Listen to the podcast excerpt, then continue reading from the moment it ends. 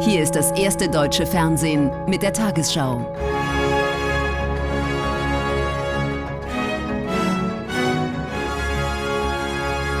Heute im Studio Susanne Daubner.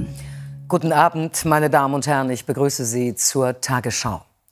Bund, Länder und Gemeinden wollen in der Flüchtlingspolitik enger und strukturierter zusammenarbeiten. Das teilte Innenministerin Faeser heute nach Beratungen mit allen Beteiligten mit. Vor allem die Kommunen sehen sich zunehmend damit überfordert, die vielen Menschen aufzunehmen, die derzeit in Deutschland Schutz suchen, überwiegend aus der Ukraine, aber auch aus anderen Krisenregionen. Zusagen für weitere finanzielle Hilfe gab es auf dem Flüchtlingsgipfel nicht. Darüber soll nach Ostern entschieden werden. Vor knapp einem Jahr ist Julia Scherbak aus der Ukraine geflohen, zusammen mit ihren Kindern.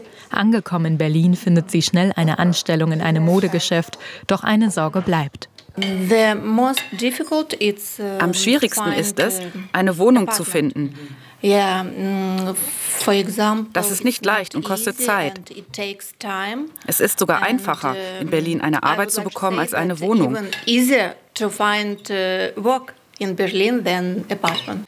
Sie ist eine von rund einer Million Ukrainern, die im vergangenen Jahr nach Deutschland gekommen sind. 2022 haben auch rund 218.000 Menschen aus anderen Ländern in Deutschland erstmals Asyl beantragt. Eine Herausforderung für Bund, Länder und Kommunen. Darum geht es heute bei dem Flüchtlingsgipfel in Berlin. Besonders um die Themen Unterbringung und Versorgung. Erstmals wollen sich alle drei Ebenen in gemeinsamen Arbeitsgruppen abstimmen. Es gab keine Arbeitsstrukturen, feste, die sich ganz regelmäßig zusammensetzen und ähm, konkrete Arbeitsergebnisse auch erzielen wollen über alle drei Ebenen hinweg. Und das haben wir heute geschaffen. Bis Ostern sollen erste Ergebnisse vorliegen. Weitere Erleichterungen für die Kommunen sollen zusätzliche Liegenschaften vom Bund für die Unterbringung von Flüchtlingen und ein digitales Dashboard schaffen mit aktuellen Daten zur Flüchtlingssituation. Gemessen an dem Druck vor Ort äh, sind natürlich die Ergebnisse heute tatsächlich ernüchternd. Und was die Arbeitsgruppen am Ende im Ergebnis bringen, das wissen wir heute auch noch nicht. Dann ist wieder Ostern und dann werden wir vielleicht wieder vertröstet mit schauen wir mal. Das reicht aber in dieser Situation nicht. Enttäuscht waren die Kommunen vor allem darüber, dass die Finanzfragen vertagt wurden. Um Ostern herum will Scholz darüber mit den Ländern verhandeln. Ein Jahr dauert der russische Angriffskrieg auf die Ukraine fast schon. Und heute gibt die Bundesinnenministerin bekannt, dass es erstmals Arbeitsgruppen mit Land und Kommunen geben soll. Doch selbst die Gesprächsebene scheint nicht allen zu reichen. Viele Kommunen wollen mit dem Bundeskanzler direkt sprechen. Die Menschen, die in Deutschland Schutz suchen, müssen nicht nur untergebracht werden und das in einer Zeit, da Wohnraum ohnehin knapp ist. Darüber hinaus geht es auch um Schul- und Kita-Plätze, Sprachkurse und Jobs, kurz gesagt um Integration. Eine Belastungsprobe vor allem für kleine Gemeinden. Wir schauen nach Dietenbronn in Baden-Württemberg und nach Neuhardenberg in Brandenburg. Etwa 500 Menschen leben in dieser Flüchtlingsunterkunft im brandenburgischen Neuhardenberg. Der gesamte Ort hat knapp 2300 Einwohner. Habibullah ist vor vier Jahren gekommen, macht jetzt einen Deutschkurs. Private Kontakte zu Einheimischen habe er kaum knüpfen können, erzählt er. Ich ein bisschen Deutsch äh, verstanden. Ich verstehe ein bisschen Deutsch, spreche auch mit einem Freund ein bisschen Deutsch. Aber ich habe keine Nachbarn, keine Kontakte. Kontakt, äh Einige Kinder, die hier untergebracht sind, sollen kürzlich an Angriffen auf Schüler in einer Nachbarstadt beteiligt gewesen sein. Bald könnten 50 Prozent der Schüler in der Gemeinde Flüchtlinge sein. Die Belastungsgrenze sei erreicht, sagen hier viele. Neuhardenberg versteht sich als Willkommensort. Es gibt hier beispielsweise einen ehrenamtlich geleiteten Sprachkurs. Doch der Bürgermeister beklagt, dass vom Landkreis zu wenig Unterstützung komme und dieser einfach zu viele Flüchtlinge auf zu engem Raum unterbringe. Das Problem sei auch nicht erst durch den Krieg gegen die Ukraine entstanden. Das Einzige, was uns in Neuhardenberg wirklich noch hilft, ist ein drastischer Rückgang äh, der äh, Flüchtlinge momentan. Weil die größten Probleme haben wir wirklich in der Schule. Ähm, und äh, wir können also die Zahlen nicht mehr handeln, handeln. Der Landkreis hingegen sagt, dass ihm vom Land Brandenburg vorgeschrieben werde, wie viele Menschen er unterbringen muss. Allein in diesem Jahr sollen es in Märkisch-Oderland voraussichtlich 2500 weitere werden. Dietenbronn im Kreis Biberach. Gerade einmal 35 Einwohner hat der Ort, in dem es seit einigen Tagen brodelt. Direkt neben dem Wohngebiet stand eine Klinik leer. Hier sind Geflüchtete untergekommen, zunächst vor allem aus der Ukraine, nun auch aus Syrien und der Türkei.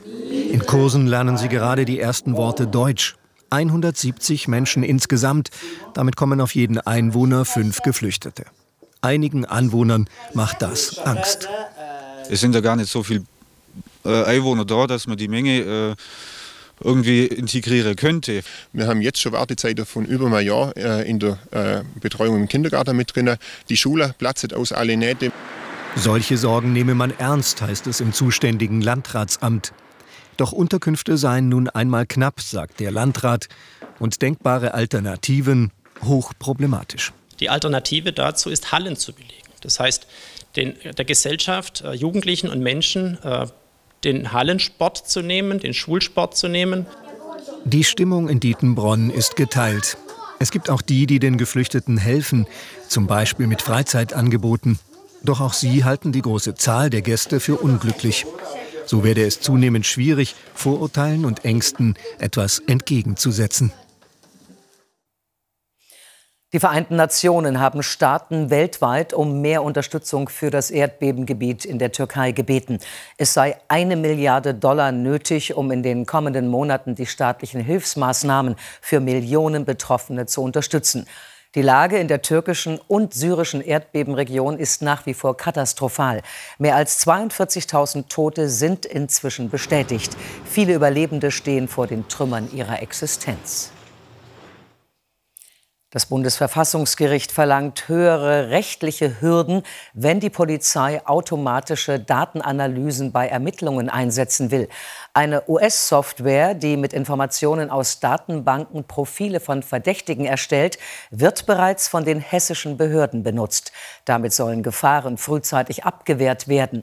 Die Karlsruher Richter befürchten allerdings, dass auch Unbeteiligte ins Visier von Ermittlungen geraten können.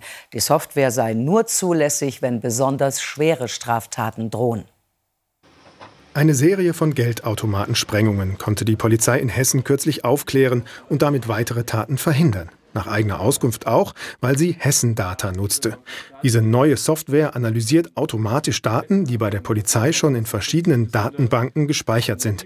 Durch die Verknüpfung der Daten gewinnt man neue Erkenntnisse, kann Zusammenhänge zwischen Personen erkennen, um schwere Straftaten zu verhindern. Franz Josef Hanke und sein Anwalt kritisieren, auch Unbeteiligte könnten dabei in den Fokus geraten. Der blinde Journalist und Bürgerrechtler ist auf Kontakte zu Menschen angewiesen, die zum Beispiel als Zeugen in den Datenbanken auftauchen. Ich kann diese Arbeit nur machen, wenn ich nicht selber Gefahr laufe und diese Leute nicht Gefahr laufen, ins Visier der Polizei zu geraten. Mit einem Klick könne die Polizei hier Persönlichkeitsprofile von Personen erstellen, betonte heute das Bundesverfassungsgericht. Und viele unbescholtene Bürger könnten durch die Auswertung ins Visier der Polizei geraten. Die angegriffenen Befugnisse lassen die automatisierte Verarbeitung unbegrenzter Datenbestände mittels rechtlich nicht eingegrenzter Methoden zu. Die rechtlichen Hürden für den Einsatz der Software seien nicht hoch genug. Es müsse eine konkretisierte Gefahr für wichtige Rechtsgüter wie Leib und Leben vorliegen. Das bedeutet, wenn man diese hohen rechtlichen Hürden beachtet und die entsprechenden Polizeigesetze nachbessert, dann ist der Einsatz dieser neuen Software erlaubt. Und an den Grundsätzen des heutigen Urteils könnten sich auch andere Bundesländer orientieren, die über den Einsatz dieser Software nachdenken. Das Bundesarbeitsgericht hat erneut den Anspruch von Frauen auf gleichen Lohn für gleiche Arbeit gestärkt. Es gab einer früheren Mitarbeiterin eines Metallunternehmens aus Sachsen recht, die weniger Gehalt bekommen hatte als ihr Kollege. Das Erfurter Gericht sprach der Klägerin eine Nachzahlung und eine Entschädigung zu. Den Hinweis des Arbeitgebers, der Mann habe besser verhandelt, ließ der Senat nicht gelten. Sie kann es kaum fassen. Die Klägerin Susanne Dumas hat sich durch alle Instanzen gekämpft, erfolgreich. Also ich denke vor allen Dingen an meine Töchter und an alle Frauen in Deutschland und bin so froh über diesen Meilenstein. Hier hatte Susanne Dumas bis 2019 gearbeitet.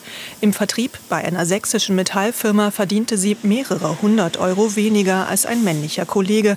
Und das bei vergleichbarer Qualifikation und Erfahrung. Begründung der Geschäftsführung, der Mann habe besser verhandelt. Heute wollte sich der Geschäftsführer dazu nicht äußern. Das Bundesarbeitsgericht sieht eine Diskriminierung aufgrund des Geschlechts. Unterschiedliches Verhandlungsgeschick sei kein Grund für Lohnunterschiede. Insbesondere kann sich die Beklagte nicht mit Erfolg darauf berufen, das höhere Grundentgelt des männlichen Kollegen beruhe nicht auf dem Geschlecht, sondern auf dem Umstand, dass dieser ein höheres Entgelt ausgehandelt habe. Ein Urteil mit weitreichenden Folgen für die Praxis sieht die Gesellschaft für Freiheitsrechte, die die Klägerin unterstützte. Das ist ein Riesendurchbruch. Und jede Frau ist jetzt aufgefordert, ähm, ihren Auskunftsanspruch zu stellen, herauszufinden, wie viel eigentlich die Kollegen für die gleiche Arbeit verdienen. Und wenn der Arbeitgeber sich darauf beruft, dass sie besser verhandelt haben, na, das geht jetzt nicht mehr. Die Klägerin erhält eine Gehaltsnachzahlung und Entschädigung und das Gefühl, für viele Frauen gekämpft zu haben, für gleichen Lohn bei gleicher Arbeit. Die Internetseiten mehrerer deutscher Flughäfen waren heute vorübergehend nicht erreichbar. Der Flughafenverband geht von Hackerangriffen aus. Passagiere konnten sich weder über ihre Verbindungen informieren, noch über den geplanten Warnstreik im Tarifkonflikt des öffentlichen Dienstes. Die Gewerkschaft Verdi hat für morgen an sieben deutschen Airports zu Arbeitsniederlegungen aufgerufen. Knapp 300.000 Passagiere dürften betroffen sein. Mit der Weiberfastnacht hat heute der Straßenkarneval in den Hochburgen im Westen, Süden und Südosten Deutschlands begonnen. Pünktlich um 11.11 Uhr nahm das närrische Treiben seinen Lauf. Erstmals seit Jahren wird wieder ohne Corona-Auflagen gefeiert. Vor allem in Köln werden Zehntausende Besucher von auswärts erwartet. Drei, zwei, eins. Darauf haben hier alle gewartet. Pünktlich um 11.11 Uhr .11 hat am Kölner Altermarkt der Straßenkarneval begonnen. Dieses Jahr ganz ohne Corona-Regeln. Ich finde es ganz toll, dass der Karneval jetzt wieder lebt. Selbst äh, wenn man da irgendwie im Alltag Stress hat, kann man hier das irgendwie vergessen. Rheinische Tradition, kölsche Tradition. Äh, das Wetter hat mitgespielt, schöner kann es doch gar nicht sein. Der Andrang ist riesig. Zehntausende feiern ausgelassen auf Kölns Straßen. Schon kurz vor Mittag musste die Partymeile im Studentenviertel wegen Überfüllung gesperrt werden.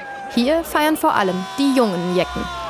Wir haben, glaube ich, in den letzten Jahren alle viel einstecken müssen. Und das ist für mich einfach mega, mega schön. Also, dass ich jetzt endlich wieder seit 2020 mal wieder ja, feiern kann. Wer die Kneipenstraße nicht mehr erreichte, wurde auf die nahegelegene Universitätswiese umgeleitet. Hier veranstaltet die Stadt eine Ersatzparty für mehrere Zehntausend Menschen. Bislang äh, kriegen wir mit, dass die Stimmung ziemlich friedlich und ausgelassen ist. Äh, wir hoffen auch, dass das so bleibt. Ähm, wir sind natürlich in der Stadt präsent mit bis zu 2500 äh, Polizistinnen und Polizisten, die sich um die Sicherheit der Bürger kümmern.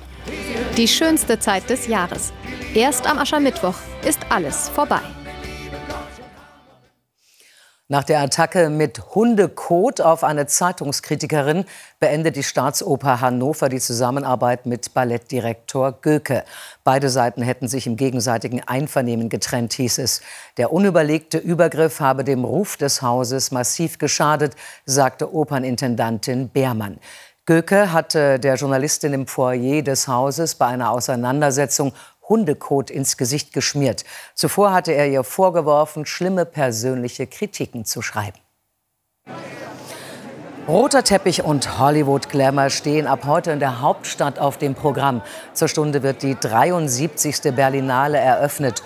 Unter dem Juryvorsitz von US-Schauspielerin Kristen Stewart konkurrieren 19 Filme um den Goldenen Bären. Auch fünf deutsche Filme sind dabei.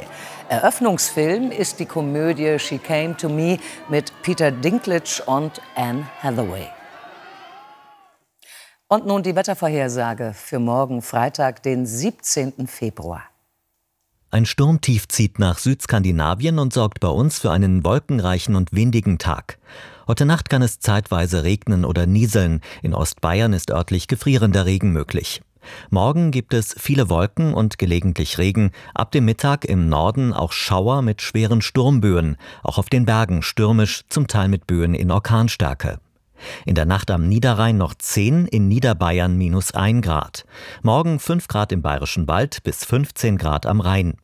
Auch am Samstag regnet es gebietsweise, im Norden und Osten auch länger andauernd. Am Sonntag vom Süden und Südwesten bis in die Mitte Regen, im Bergland zum Teil Schnee. Montag dann wieder im Norden und Osten Regen, sonst wird es freundlicher. Die Tagesthemen blicken um 22.15 Uhr auch noch mal auf die Ergebnisse des Flüchtlingsgipfels. Ingo Zamperoni fragt Innenministerin Faeser, warum der Bund nicht stärker hilft. Und es geht in einer Reportage um die umstrittene Palmölherstellung in Malaysia. Ich wünsche Ihnen einen angenehmen Abend.